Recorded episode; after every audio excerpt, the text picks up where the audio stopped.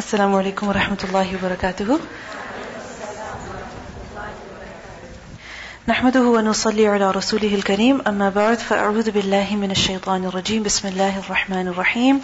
رب اشرح لي صدري ويسر لي أمري واحلل عقدة من لساني يفقه قولي. ربنا زدنا علما. Let's begin our lesson inshallah. Surah Al-Baqarah will begin from ayah number 200. فَإِذَا قَضَيْتُم مَنَاسِكَكُمْ Then when you have completed your rituals, فَاذْكُرُوا اللَّهَ Then you all should remember Allah. After completing the rituals of Hajj, then you must remember Allah. So far, in these verses we have learned about what? What stages of Hajj? The first few, which are, in particular, going to Mina, then Arafat, and then from there to Muzdalifah, and then back to Mina.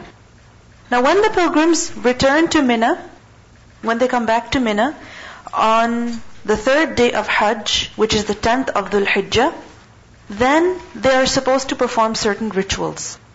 On the 10th day of Dhul Hijjah, the third day of Hajj, the pilgrims are to perform certain rituals. What do they do when they come to Mina? Does anyone know? What rituals do they have to perform? Yes? Go for the rami, the throwing of the stones. Yes? Yes, the nusuk, the offering of the sacrifice, and one more. The cutting of the hair or the shaving of the hair. So these three rituals, the pilgrims are to perform when? On the 10th of Dhul Hijjah. And they're also supposed to go for the tawaf as well as the sa'i. So basically five rituals. Tawaf as well as the sa'i.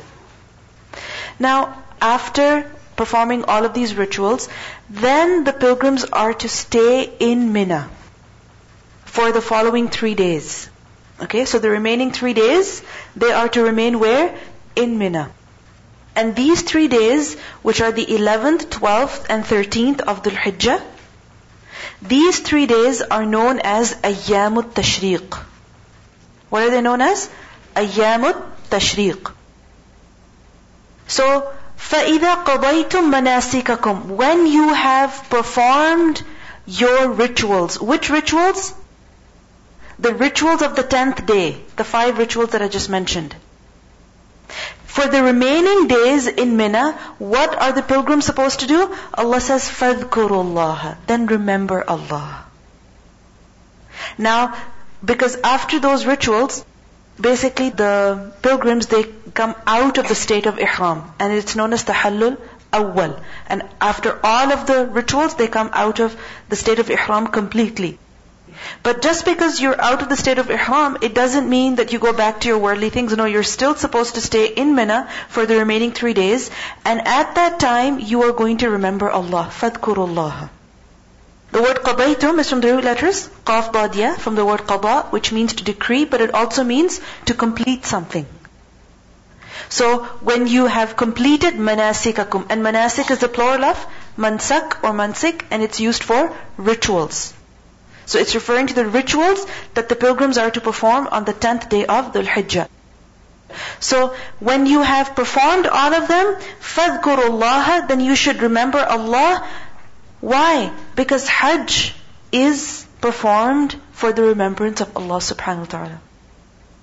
Any act of worship, why does a person perform that? In order to remember Allah. Allah subhanahu wa ta'ala told Musa alayhi salam, وَأَقِمِ الصَّلَاةَ lidikri and establish the prayer for my remembrance, meaning perform the salah so that you can remember me. Likewise, we see that the recitation of the Quran, that is also what? Remembrance of Allah. When a person seeks forgiveness from Allah, what is that? Remembrance of Allah. Likewise, when a person is praying salah, that is also remembrance of Allah. In fact, every act of worship, whether it is tawaf, or it is sa'i, or it is rami, any act of worship, that is a part of the dhikr of Allah subhanahu wa ta'ala. So for the remaining days, فَاذْكُرُوا And this is the reason why, for the remaining days in the Ayyamut Tashriq, the pilgrims, they don't just remember Allah by saying Allahu Akbar, Subhanallah, Alhamdulillah, Astaghfirullah. No. They also perform tawaf, sa'i. They also perform the rami. Okay? So they perform all of these rituals and all of them are included in the dhikr of Allah. فَاذْكُرُوا And in a hadith we learned that the Prophet ﷺ said, there's a hadith from Sahih Muslim, that أيام التشريق أيام أكل وشرب وذكر الله تعالى. That the days of tashriq, they are the days for eating and drinking, and they are the days for remembering Allah as well. Meaning on these days, the pilgrims, they don't fast. Okay? At Mina, they're supposed to eat and drink. It doesn't mean they're supposed to waste the food. No. They're supposed to eat and drink, be grateful, and at the same time, also remember Allah. So fadkurullah. Remember Allah. Kadikrikum, like you remember, just as you remember, aba'akum, your forefathers, aw ashadda dhikra, or even more intense in remembering Allah. كذكركم آباءكم أو أشد ذكرا أشد from the root letters Sheen, Dal, Dal that when you're at Mina then remember Allah as much as you remember your forefathers. In fact, remember Allah even more and remember Allah even more intensely. More than what? You're remembering your forefathers. More intensely than you remembered your forefathers. The mushrikeen, what they would do after performing all of the rituals of Hajj when they would be at Mina is that they would get together and they would talk about their ancestors. They would praise their ancestors. Because in Arabia, you know that people, they held on to their tribes and they were very proud of their lineages, of their ancestors. So if a person wanted to show his greatness, whose greatness would he show? The greatness of his ancestors, of his tribe. So you can imagine, so many people are together, obviously they're going to sit together, they're going to talk. So when they would sit together in their gatherings, who would they remember and mention? Their ancestors. That my great grandfather did such and such great virtuous deed.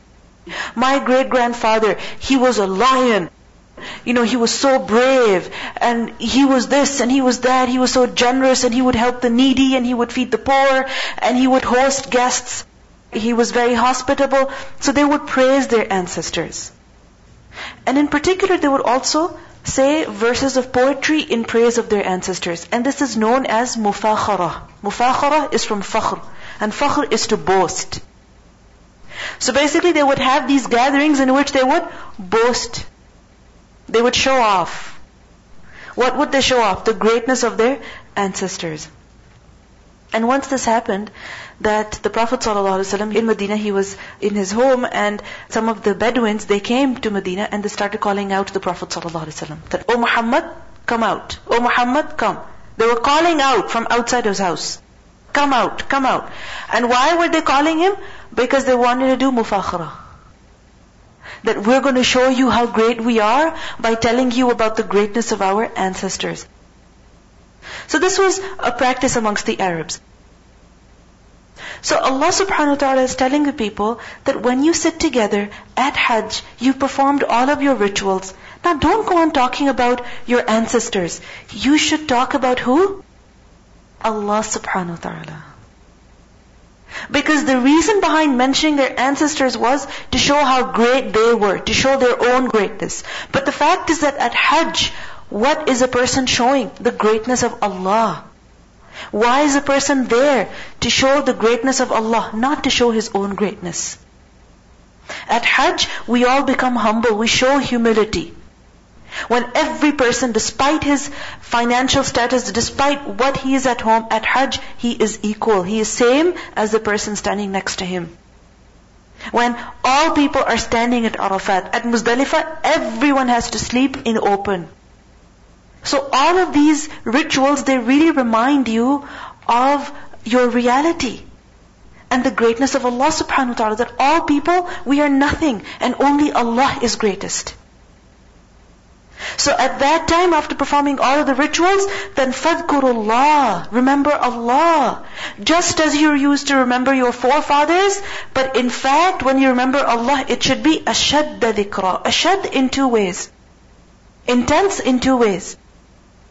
First of all, in quantity. So dhikran kathiran. More than you used to remember your forefathers. You sat, you know, in majalis and you remembered your forefathers. Now you should remember Allah in majalis, in gatherings, as well as when you're sitting privately, in the morning, in the night. Throughout your stay at Mina, you should be remembering Allah. So more in quantity. And secondly, ashad in what way? That it should be more qawi, more strong. More strong how? That with your heart more present that when you're remembering Allah with more sincerity, with more love, with more dedication, than you remembered your forefathers. أو أشد ذكرى. And this is a general rule that when a person does something good, then upon its completion, he should remember Allah even more.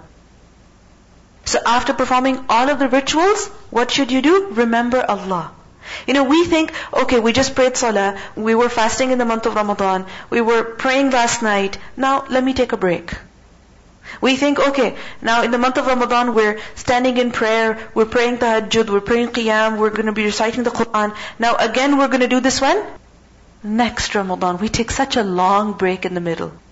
But the fact is that immediately after performing something good, we should busy ourselves in the dhikr of Allah. Why? Because Allah says, فَإِذَا فَرَغْتَ فَانصَبْ That when you become free, then get busy again. Meaning when you are done with one good thing, then start another good thing. Why? Because when you're sitting idle, when you're not remembering Allah, then what's going to happen? Who's going to come and sit in your company? Shaitan then he is going to overpower you. Because as long as a person is remembering Allah, shaitan stays away. And the moment a person forgets Allah, then shaitan comes and he busies the person in disobedience to Allah subhanahu wa ta'ala. And also, remember Allah afterwards out of gratitude that, Ya Allah, you gave us tawfiq to do this good thing. And this is the reason why we see that after the entire month of fasting on the day of Eid, what do the people do? Remember Allah. We learned earlier, وَلِتُكَبِّرُوا اللَّهَ عَلَى مَا هَدَاكُمْ Do takbir. Magnify Allah. Mention His greatness. Likewise, we see that after Salatul Jumu'ah, when people gather together for the Jumu'ah prayers on Friday, then Allah subhanahu wa ta'ala says that فَإِذَا قُضِيَتِ الصَّلَاةُ فَانْتَشِرُوا فِي الْأَرْضِ وَابْتَغُوا مِنْ فَضْلِ اللَّهِ وَاذْكُرُوا اللَّهَ كَثِيرًا that after the salah is over, then you go and busy yourselves in your daily routines, but also remember Allah. Fadkurullah. So likewise, after Hajj, after performing all of the rituals, فَاذْكُرُوا كَذِكْرِكُمْ آبَاءَكُمْ أَوْ أَشَدَّ ذِكْرًا And one more thing that I would like to explain to you over here is that Allah is telling all of the pilgrims to engage in what? In the dhikr of Allah. And like I mentioned earlier, dhikr does not just mean saying subhanallah, alhamdulillah, Allahu Akbar, but it also includes what? What does include? Tawaf and sa'i and rami, right? All of these acts of worship are included in that, as well as the recitation of the Quran. Now, remember that when Aisha radiallahu anha, when she went with the Prophet ﷺ to perform Hajj, she started her period. Meaning she started her menstrual cycle and she was extremely upset, so she was crying because she felt that she could not continue her Hajj. So the Prophet ﷺ said, do everything that the pilgrims do except for tawaf. Okay? So everything that the pilgrims do is what? Dhikr of Allah. Right? And part of that is also recitation of the Quran. So the Prophet ﷺ told her, do whatever the rest of the pilgrims do, except for tawaf. The only thing that he stopped her from was tawaf. That's it. Everything else she was required to do. Even though she was having a period. Obviously, salah, that's understood that a menstruating woman does not pray. But everything else she was required to do. So what does it show? That even when a woman is having her period, she may remember Allah, and the remembrance of Allah includes recitation of the Quran. This is the evidence, because Allah says, فَاذْكُرُوا اللَّهَ Remember Allah. كَذِكْرِكُمْ آبَاءَكُمْ أَوْ أَشَدَّ ذِكْرًا and the dhikr of Allah includes dua, includes asking Allah, making dua to Allah. So at Hajj, obviously people go with a list of du'as. Sometimes people write all of those prayers down so that they don't forget any dua. And they ask other people, you want me to make any special du'as for you? I remember when I was going for Hajj, this friend of mine, she went to all of my friends with a notebook and she said, any du'as you want, write them down in this notebook. And as I was leaving, she gave me a whole notebook. And I was like, okay, do I make dua for other people or for myself? So anyway, when people go for Hajj, they make a lot of dua. Now, what kind of du'as do people make at Hajj? People make dua for? Hmm? Okay, think about right now in Ramadan. What kind of du'as are we making? We're making dua for? What are you making dua for? Does anyone want to share? Yes? Okay, that we want to be saved from hellfire? Yes. Taqwa of Allah, forgiveness. What else? So that we are firm on our salah, tawfiq to pray properly. Yes? That Allah accepts our fasts, our good deeds, and rewards us abundantly for them. What else are we making dua for? Yes?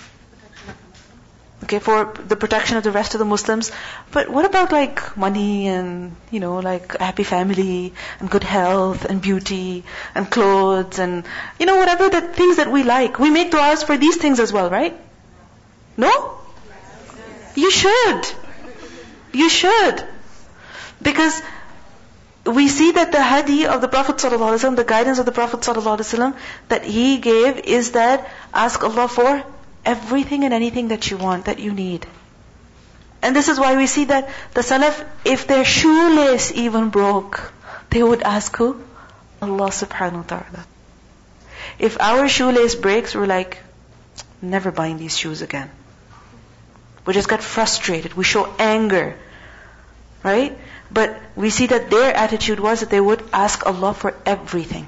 Even the smallest of things that they would need. This is why they were so calm. This is why they were able to have patience. This is why they were relaxed people. This is why there was no stress that existed at that time. And these days, for every illness, for every disease, what's the reason? Stress. Because people don't turn to Allah. They don't ask Allah. This is the reason why we have stress in our lives.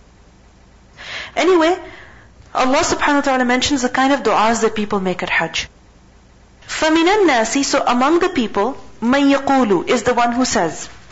What does he say in his dhikr, in his dua? That رَبَّنَا, O our Lord, آتِنا, you give us, from the root letters Hamza Taya, you give us fit dunya in the world, and that's it. He makes dua that, Oh Allah, give us in this world. رَبَّنَا آتِنا فِي الدُّنْيَا He is making dua for only worldly things, only worldly benefits. Things that he wants in this life. And that's all he's asking for. رَبَّنَا آتِنَا فِي الدُّنْيَا That's it.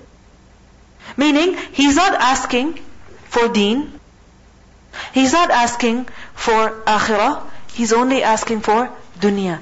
And this could be quite literally that this is the only dua he makes. Oh Allah, I want a nice car, I want a nice house.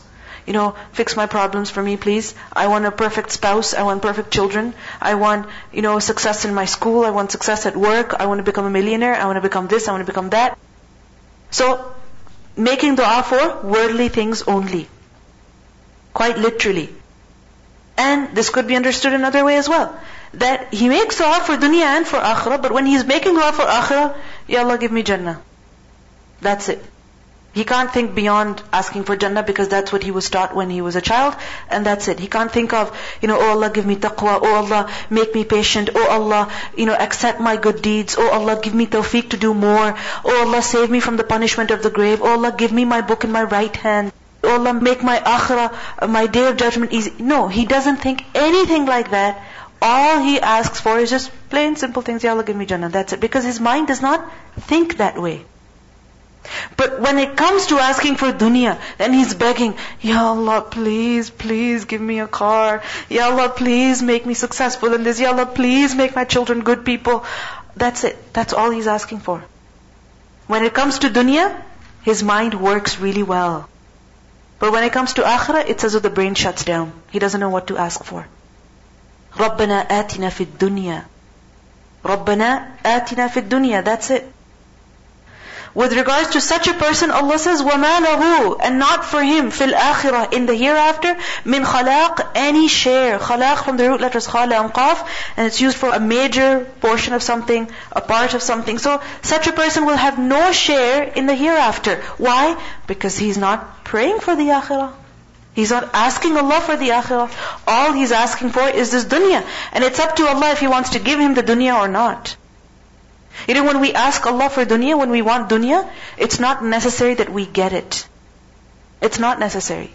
It's up to Allah to give whatever He wants.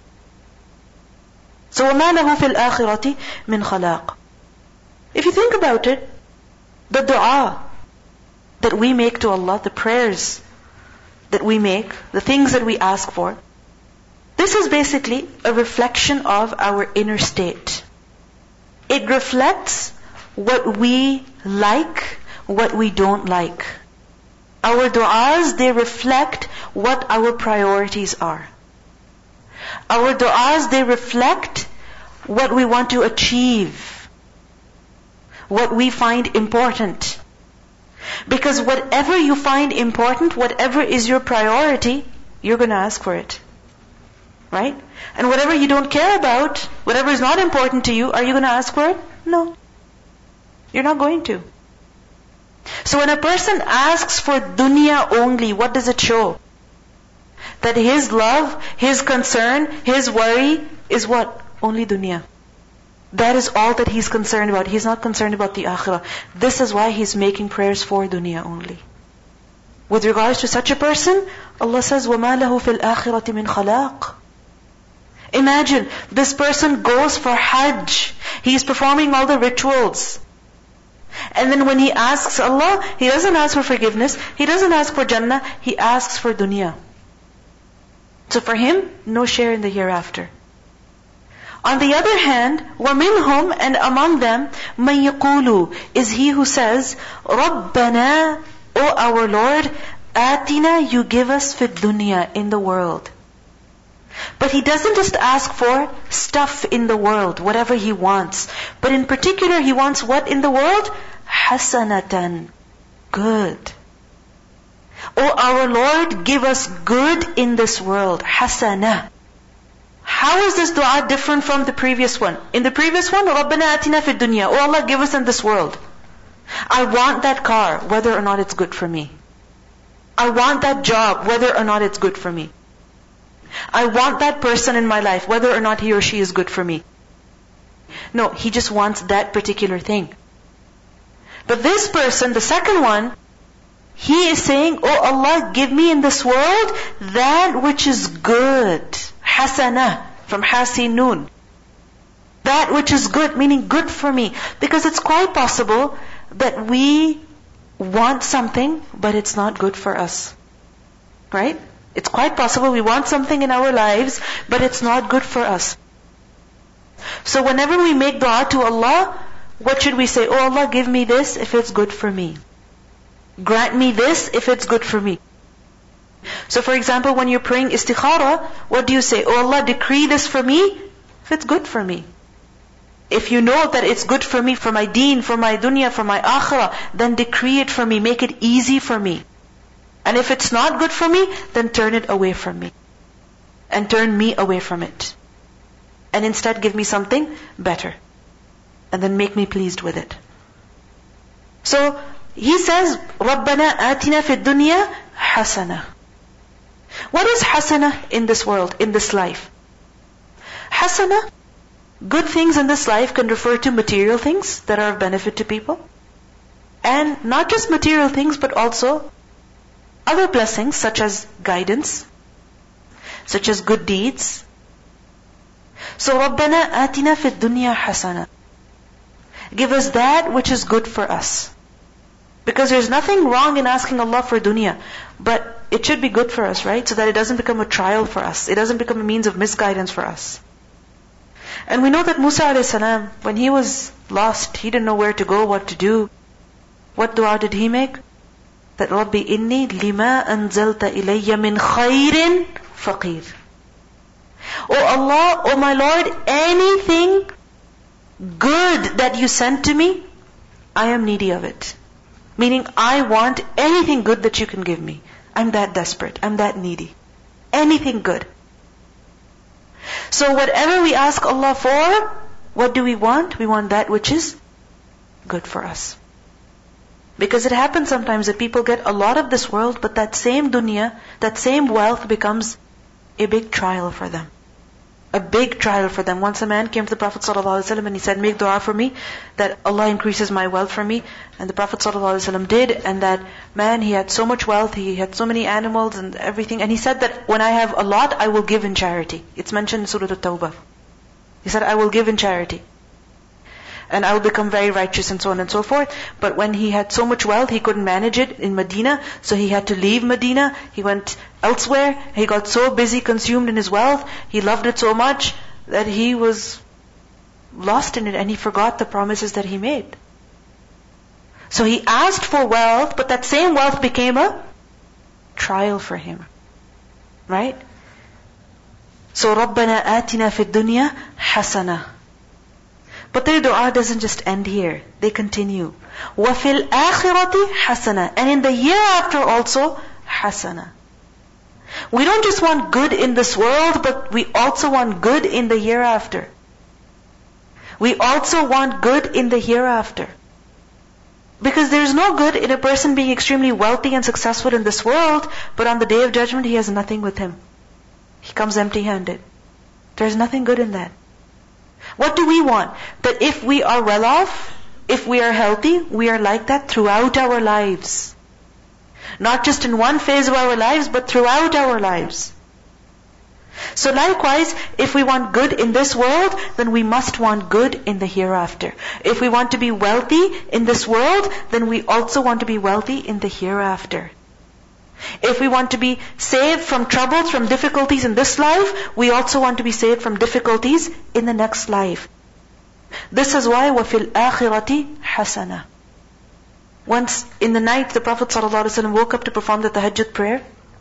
And he said, Subhanallah, so many trials have descended on people tonight. And he said, wake up these women, he was referring to his wives, that wake them up so that they can also stand up and pray to Allah, worship Him, because there are many who are clothed in this world, but on the day of judgment they will be naked. What does it mean? There are many people who are in this world and they have a lot. But on that day, they will have nothing. Why? Because their focus was just the comfort, the luxury of this world. They didn't prepare for the akhirah. So in the akhirah, they'll come empty handed, nothing. They'll be naked. They'll have nothing with them. Would you ever want that for yourself? That in one place, in one phase of your life, you have everything that you want, and in the next you have nothing? Would you ever like that for yourself? Never. Can you even imagine that those of you who have phones, that you don't have a phone anymore? Can you ever imagine?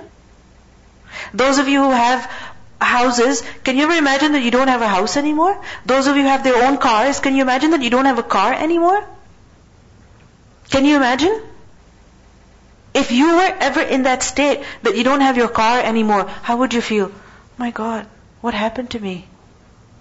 I'm the poorest person in this world. I'm the most unfortunate person in this world. If you don't have your phone anymore, you're phoneless, you can't afford to have a phone, what would you think? I'm so poor. I'm so unfortunate. Then how can we think that it's okay that on the day of judgment we have nothing? No, we have to have good in the hereafter as well. رَبَّنَا آتِنَا فِي الدُّنْيَا حَسَنَةً وَفِي الْآخِرَةِ حَسَنَةً Give us good in this world and also good in the hereafter. We don't want to be poor now, we don't want to be poor later. We don't want to be in trouble now, and we don't want to be in trouble later. رَبَّنَا آتِنَا فِي الدُّنْيَا حَسَنَةً وَفِي الْآخِرَةِ حَسَنَةً And what is hasana in the hereafter? It includes anything good that a person could experience from the moment of death until he enters Jannah for eternity. Anything good. Whether it means that at the time of death, the angels of mercy come to take his ruh, to collect his soul. And as they take out the soul, they greet him. And they congratulate him. And they give him good news. And as he's taken into his grave, as he's tested, the trial of the grave comes, he's able to pass that test. He's able to pass that trial. He's able to give the answers to the angels when they ask him, Ma Rabbuk, Ma Dinuk, Ma Nabiyyuk. And then after that the grave expands. So that it becomes a garden of paradise. A window to paradise opens for him in his grave. Hasan in the hereafter means that on the day of judgment, when the trumpet is blown and people are terrified, he is of those people who are aminun, who are saved, who are secure. Hasana means that on the day of Hashr, when people are drowning in their sweat, when they are full of fear, when they don't know what's going to happen, he is calm.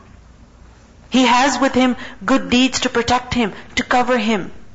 He has with him angels who greet him, who give him good news. Hasana is that on the day of Hashr, on the day of Hisab, when a person is called for Hisab to Allah subhanahu wa ta'ala, then Allah reminds him of the sins that he committed, and then Allah says, I covered your sins for you in the world, and today I forgive them. Go enter Jannah Hasana is that on the day of judgment, when people are given their records, he has record in the right hand, so he says, Ha umuqra'u kitabiya. He says, hey people, read my book. I'm entering paradise. Hasana is that he's called to Jannah. His name is pronounced, come, you so and so enter Jannah. This gate is open for you. This is Hasana. So ربنا آتنا في الدنيا حسنة وفي الآخرة حسنة. Don't deprive us of good in the hereafter. And when we're making du'as in these days, in these nights, then we must beg Allah for the hasan of the hereafter as well. When you're making dua for success, don't just think, Ya Allah, give me Jannah, save me from hellfire. Ask Allah for every step of the way that, oh Allah, give me good at every step. في الدنيا حسنة وفي الآخرة حسنة and most importantly, Hasan in the hereafter is that when people are in Jannah, and Allah will call them, and Allah will ask them, What do you want? And they will say, Oh Allah, we have everything. You've given us everything that we could ever wanted. What more could we desire? What more could we want? We cannot desire anything more. You have fulfilled our desires to the maximum, our wishes to max. And Allah will say, that I bestow on you my ridwan, my happiness, so that I will never ever be upset with you again. This is what hasana is that Allah will show Himself to them. They will see Allah. This is hasana. Allah says, لِلَّذِينَ أَحْسَنُوا For those people who do ihsan, for them is al-husna, the very best reward, the most excellent reward, and not just reward, وَزِيَادَةً And also extra, increased, more reward. And what is that? That they will see Allah. They will see their Lord. And as they will see Allah, they will become even more happy, more beautiful. And that Allah will be happy with them so that never again after that will they have the anger of Allah. Meaning Allah will forever be pleased with them. So ربنا آتنا في الدنيا حسنة وفي الآخرة حسنة وقنا and save us. Wa and qi. Qi is from the root letters well qafiyah. Same root as taqwa. Qi. You save. Na us. Oh Allah, you save us from what? From adab an-nar, from the punishment of the hellfire. Don't let us suffer the punishment of hellfire for even a moment. Because true success is not just that a person enters paradise. True success is that a person is saved from the fire of hell and he is admitted into Jannah. Because many will enter paradise but some will enter paradise after having suffered punishment in the hellfire. After having suffered punishment in the hellfire. Then they will enter Jannah. And the hellfire is a place that you don't even want to see. You don't even want to look at. You know, sometimes if you see a very disturbing image, just a picture of someone who is dead, maybe, of someone who is being tortured perhaps, you can't get over that image. It takes the pleasure away from you. You can't eat, you can't drink, you can't sleep, you can't have fun. You're disturbed.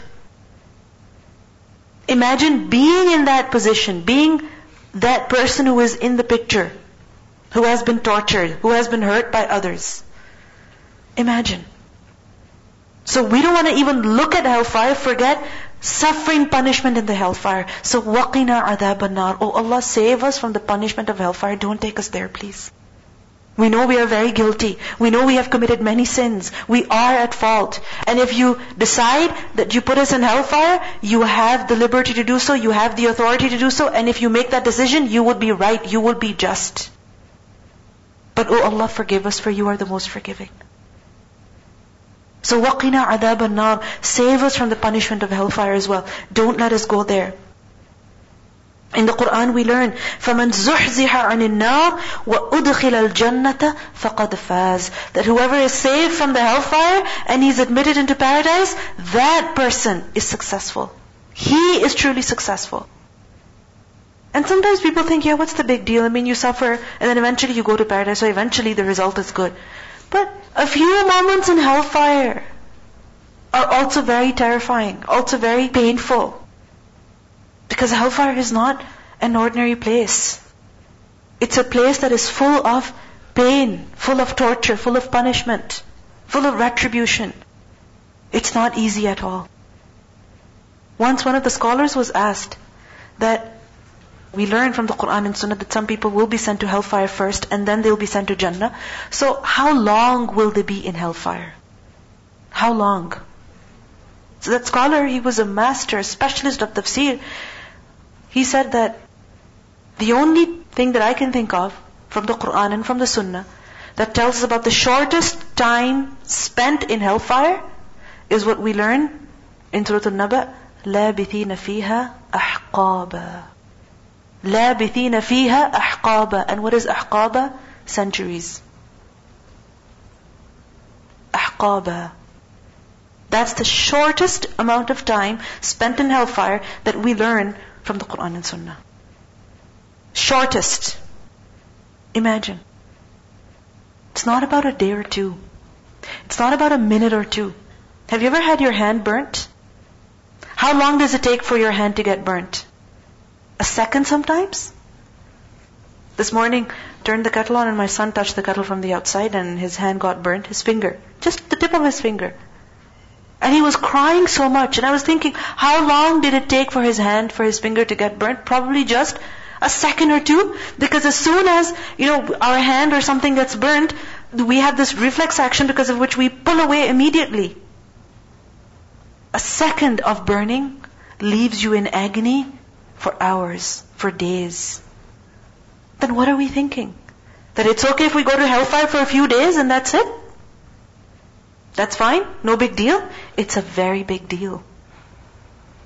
So we have to ask Allah for good in this world, for good in the hereafter, and especially that may Allah protect us from the hellfire.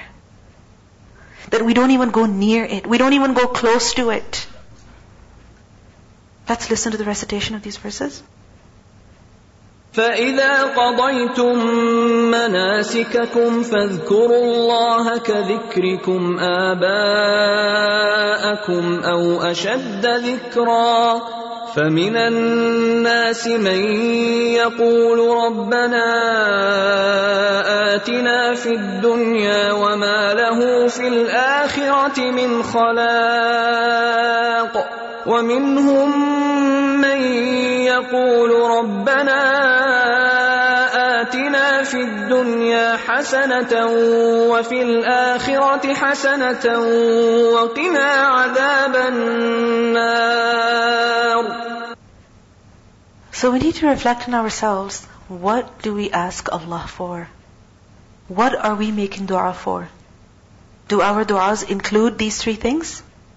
في الدنيا حسنة وفي الآخرة حسنة وقنا عذاب النار These three things should be a major part of our prayers. Because with regards to such people, Allah says, Ulaika, those are the ones who make this dua. who ask Allah for good in this world and the hereafter, and also for protection against the hellfire, such people, lahum for them, nasibun, a portion from the root letters nun sad ba. They will have a share of what? Mimma kasabu, of what they have earned. Mimma. This is a combination of min and ma. And kasabu, kaf sin ba, kasaba, to earn, to acquire something. So they will have a share from what they have earned. Meaning, these are the ones who perform righteous deeds and they also make dua to Allah. So such people, they will have a share of what they have earned, meaning their du'as will be accepted inshaAllah, and Allah will also give them the good reward. أُولَٰئِكَ لَهُمْ نَصِيبٌ مِمَّا كَسَبُوا They will get something in this dunya and in the hereafter. So this shows that to have our du'as accepted, to have our du'as accepted, what do we have to do? We also have to do mimma kasabu. We also have to do righteous actions.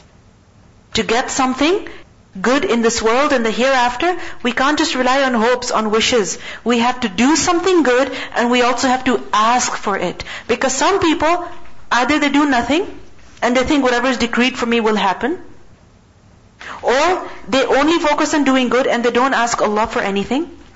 Or they only keep asking and they don't do anything good.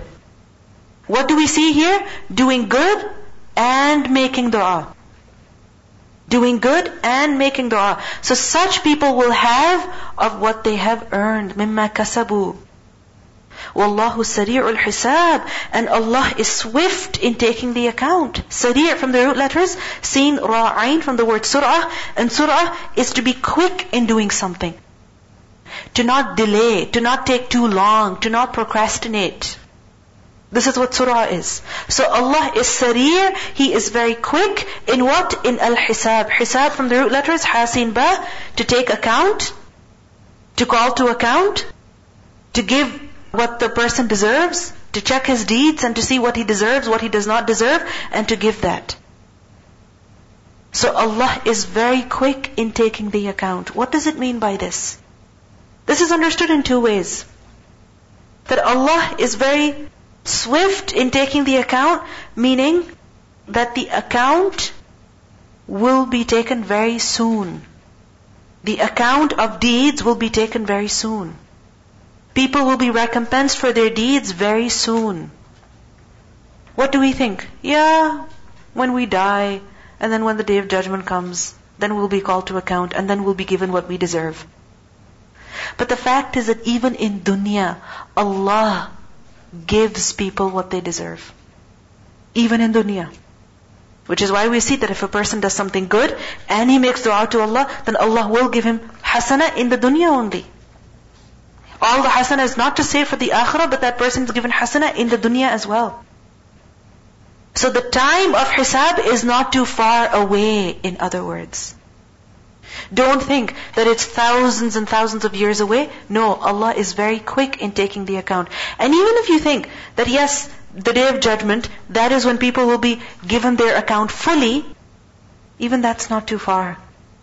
Because when a person dies, when a person dies, then his qiyamah has started. It has begun. His hereafter has begun. And how, when do you think you're going to die? You don't know. You could die within moments, you could die within minutes, you could die within hours, you could die within days, within weeks, within months, within years. Because the countdown has begun, right? And once the countdown has begun, then the time that is left is very, very short.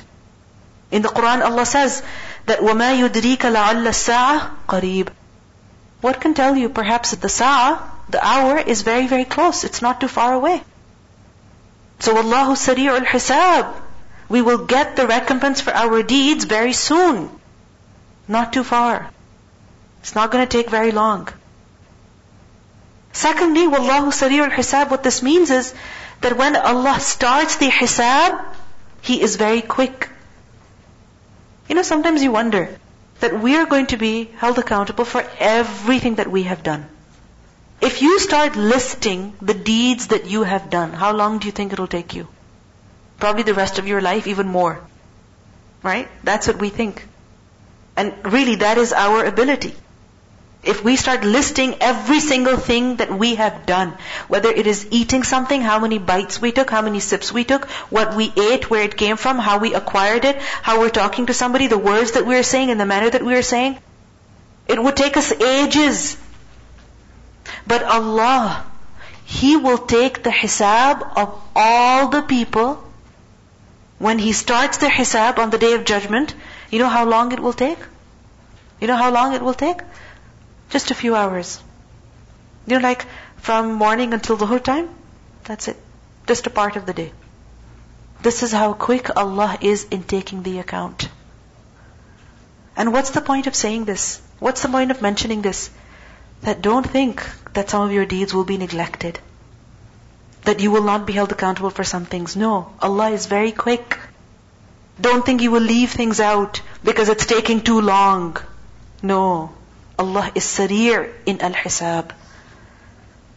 And the hisab that Allah will take of people, it is of two types. One is the hisab that Allah will take of the believers, and the other hisab is of those who disobey Allah, those who reject Him, those who don't obey Him, those who disregard His commandments, who don't give importance to Him. With regard to the believers, Allah will draw close a believer to Himself. So that no one can hear the conversation. No one can hear what Allah is saying to the person and what the person is saying. And Allah will ask that person. First of all, Allah will remind him, I gave you this and this and this, all of these blessings. And then remember, on such and such day, you did such and such. Remember on that day you lied, and on that day you said something so harsh to a person. And on that day you delayed your prayers, and on that day you didn't read Quran at all. And on that day, you did khiyana. And on that day, you mocked at someone. You made someone feel horrible about themselves. So Allah will remind the person of the sins that he has committed. Now imagine, if you were in that position, what would you think? That's it, I'm done. Because if we are reminded of the mistakes that we have made, honestly, how many are there? How many are there? So much. So many. Even when we think about our sins, our mistakes, we are embarrassed. How could I say that? How could I do that? What was I thinking? How dumb could I be? Didn't I remember the angels were writing? They were recording. Allah is watching. What was I thinking when I did that, when I said that?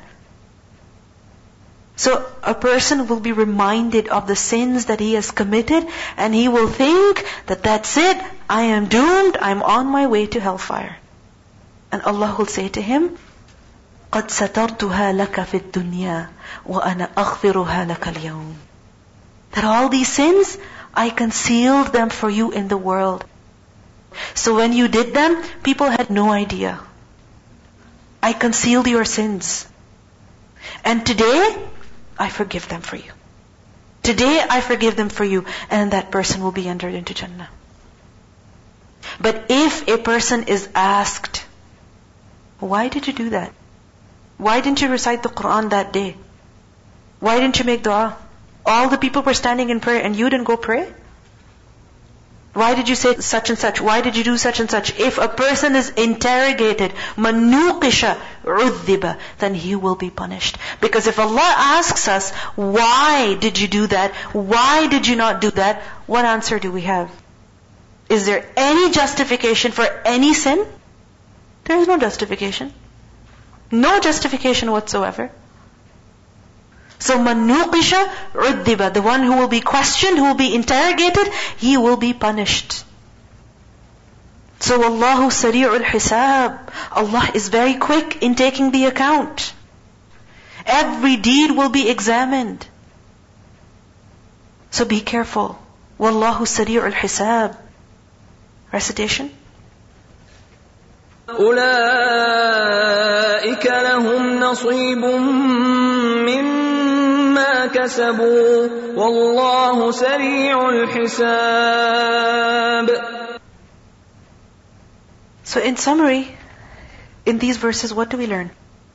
What are your thoughts? Yes. Yes. That to go to Jannah, we have to work hard. These verses are basically about Hajj, and Hajj is not easy. It's very difficult. All of you must have seen people who go to Hajj, when they come back, they are sick. Right? Physically sick. They're exhausted. Their color has changed. Right? They come back with infections. I mean, they come sick because Hajj is not easy at all. You can say one of the most difficult acts of worship, and with regards to that, Allah says, أُولَٰئِكَ لَهُمْ نَصِيبٌ مِمَّا كَسَبُوا Those who did Hajj, those who remembered Allah, those who made dua for dunya, akhirah, and for being saved from the hellfire, they will have something. And Allah is Sarir and Hisab. So Jannah is not cheap. We have to put in our effort. We have to seek it through our efforts, and we also have to beg for it from Allah subhanahu wa ta'ala. Any other thoughts? That أُولَٰئِكَ لَهُمْ نَصِيبٌ مِمَّا كَسَبُوا a person does limited deeds, but the reward that Allah gives, that is much more. That is multiplied many, many times. Like a person because he has been sincere to Allah, because he has been striving throughout his life to please Allah, yes, after all, he's a human being, he does make mistakes, he does fall short in one way or the other, but when Allah forgives him, he says, I forgive all of your sins for you. And then that person is entered into Jannah. So Allah is the one who is most generous. He is the one who multiplies the reward for us. So if a person falls short, if a person does not end up in Jannah, whose fault is it? It is his own fault. Yes. Having a balance of uh, deeds and also like remembering Allah in the akhirah as well as the dunya. Yeah. That we need to have that balance that sometimes it happens that a person, if he finds something of the dunya important, he forgets the akhirah completely. And if he wants the akhirah, then he forgets the dunya completely. The thing is that there must be a balance. Allah has not forbidden this dunya on us. Allah has not said that we must not enjoy this world at all. We must not strive to be successful in this world. No. We have to strive to be successful here as well as the hereafter. This is why we see that the Prophet ﷺ, he wasn't a boring person. No. He was a very lively person. He was a very social person. But at the same time, he worshipped Allah subhanahu wa ta'ala as well. He wore clothes that were very expensive. He wore clothes that looked very good on him. He got married. He had children. He celebrated. He wept he was happy, he played, he ran with his wife once on an occasion, he enjoyed Eid, and we see that he was also very successful in whatever he did. So there must be that balance in what we want to achieve in this world and the hereafter. But definitely the priority is the akhirah. Because what we enjoy in this world, the success that we enjoy, that should actually be leading us to success in the hereafter. وَاذْكُرُ اللَّهَ And remember Allah في أيام معدودات in the numbered days. And this is referring to the أيام التشريق. But remember Allah fi ayyam ma'dudat. Ayyam is a plural of yawm, ma'dudat, plural of ma'dudah, few. Adad, number, meaning those that are numbered, those that are very few, limited. With regard to the month of Ramadan, also Allah says, ayyam ma'dudat. And with regards to Hajj also, ayyam ma'dudat, a few days. Because when you realize there are only a few days, then you take advantage of every single moment. Every single moment. If you go to a friend's house for a few days, then you know that you're there only for three days. You're not going to spend those three days sleeping and watching television. No. You're going to end up spending that time with her doing stuff with her, going out with her. So, وَاذْكُرُ اللَّهَ فِي أَيَّامٍ مَعْدُودَاتٍ It gives you the sense of urgency that it's only a few days, so do something. And what should you do? Remember Allah. وَاذْكُرُ اللَّهَ فِي أَيَّامٍ مَعْدُودَاتٍ And this is at Mina. فَمَنْ تَعَجَّلَ Then whoever hastened, Ain Jim Lam, and ujla is to hurry, to hasten, to be quick in doing something. So whoever hastened, fi yawmaini in two days. Yawmain is a dual of yawm. Whoever hastened in two days, فَلَا إِثْمَ عَلَيْهِ Then there is no sin on him. وَمَنْ تَأَخَّرَ And whoever delayed, تَأَخَّرَ, Hamza khara, تأخير to delay, تأخر to lag behind. So whoever stayed behind until the third day, Then again, فَلَا إِثْمَ عَلَيْهِ Then there is no sin on him. But what's the condition? لِمَنِ اتَّقَى For the one who has taqwa. For the one who feared Allah. What is this referring to? As you know that at Mina, after performing all of the rituals, the Hujjaj, the pilgrims, they stay for three more days, and these days are which ones? Ayyamut Tashriq. Okay? But we see here that people have the option. They may stay for two days, and they may stay for three days. There's no sin on a person if he says, I can only stay for two days. Now I have to go back and pack up so that I can leave. And there's no blame on a person if he stays for all those three days. But it cannot be less than two days, it cannot be more than three days. A person cannot stay for just one day in Mina and say, that's it, I'm going back. No, he has to stay for a minimum of two days.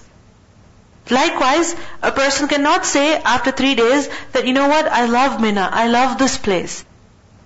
So I want to stay here and you know, let all the people go so that I can worship Allah in peace. You know, all these people, so much crowd, I can't focus. Let them go and I'll be more righteous and I'll stay here for an extra two days. So he stays four or five days. This is not allowed. What are the two options? Either stay in Mina for two days or three days. And there's no sin on a person if he stays for two. There's no sin on him. So he shouldn't feel guilty when he's leaving. But what's the condition? لِمَنِ اتَّقَى Taqwa is the condition. If you leave after two days, you should have taqwa in the heart. If you leave after three days, you should have taqwa in the heart. Meaning a person should not leave after two days saying, you know what, I've had enough, that's it, forget it, I'm going. Likewise, after three days, a person should not think, yeah, I'm so righteous, look at all these people, they left after two days, I'm staying for three. No. A person must have fear of Allah. As long as a person has the fear of Allah, then there's no sin on him وَاتَّقُوا اللَّهَ And fear Allah. وَاعْلَمُوا And you should know that أَنَّكُمْ إِلَيْهِ تُحْشَرُونَ That indeed you all, to Him, you are going to return. You will be gathered. تُحْشَرُونَ is from حَشْر, ha, sheen, ra. And hashr is to gather. To gather in one place. To gather things or people that were spread out into one place. So all of us, we are scattered throughout the different ages, throughout the different places on this planet. But on the day of judgment, what's going to happen? Allah will gather all of us together in the plain of Hashr. In the plain of Hashr. And notice how Allah says, fear Allah and know that you will all be gathered to Him, meaning you will all be brought back to Him. Because this is the big lesson of Hajj. That people some who live in North America, some who live in Europe, some who live in Australia, others who live in Africa. People from all over the world, they come for Hajj. They are gathered together from different places to a single place. And over there, what do you see? People who are wearing white sheets. When we die, what will we be wearing? Sheets. When we are put in our graves, what will we be put in?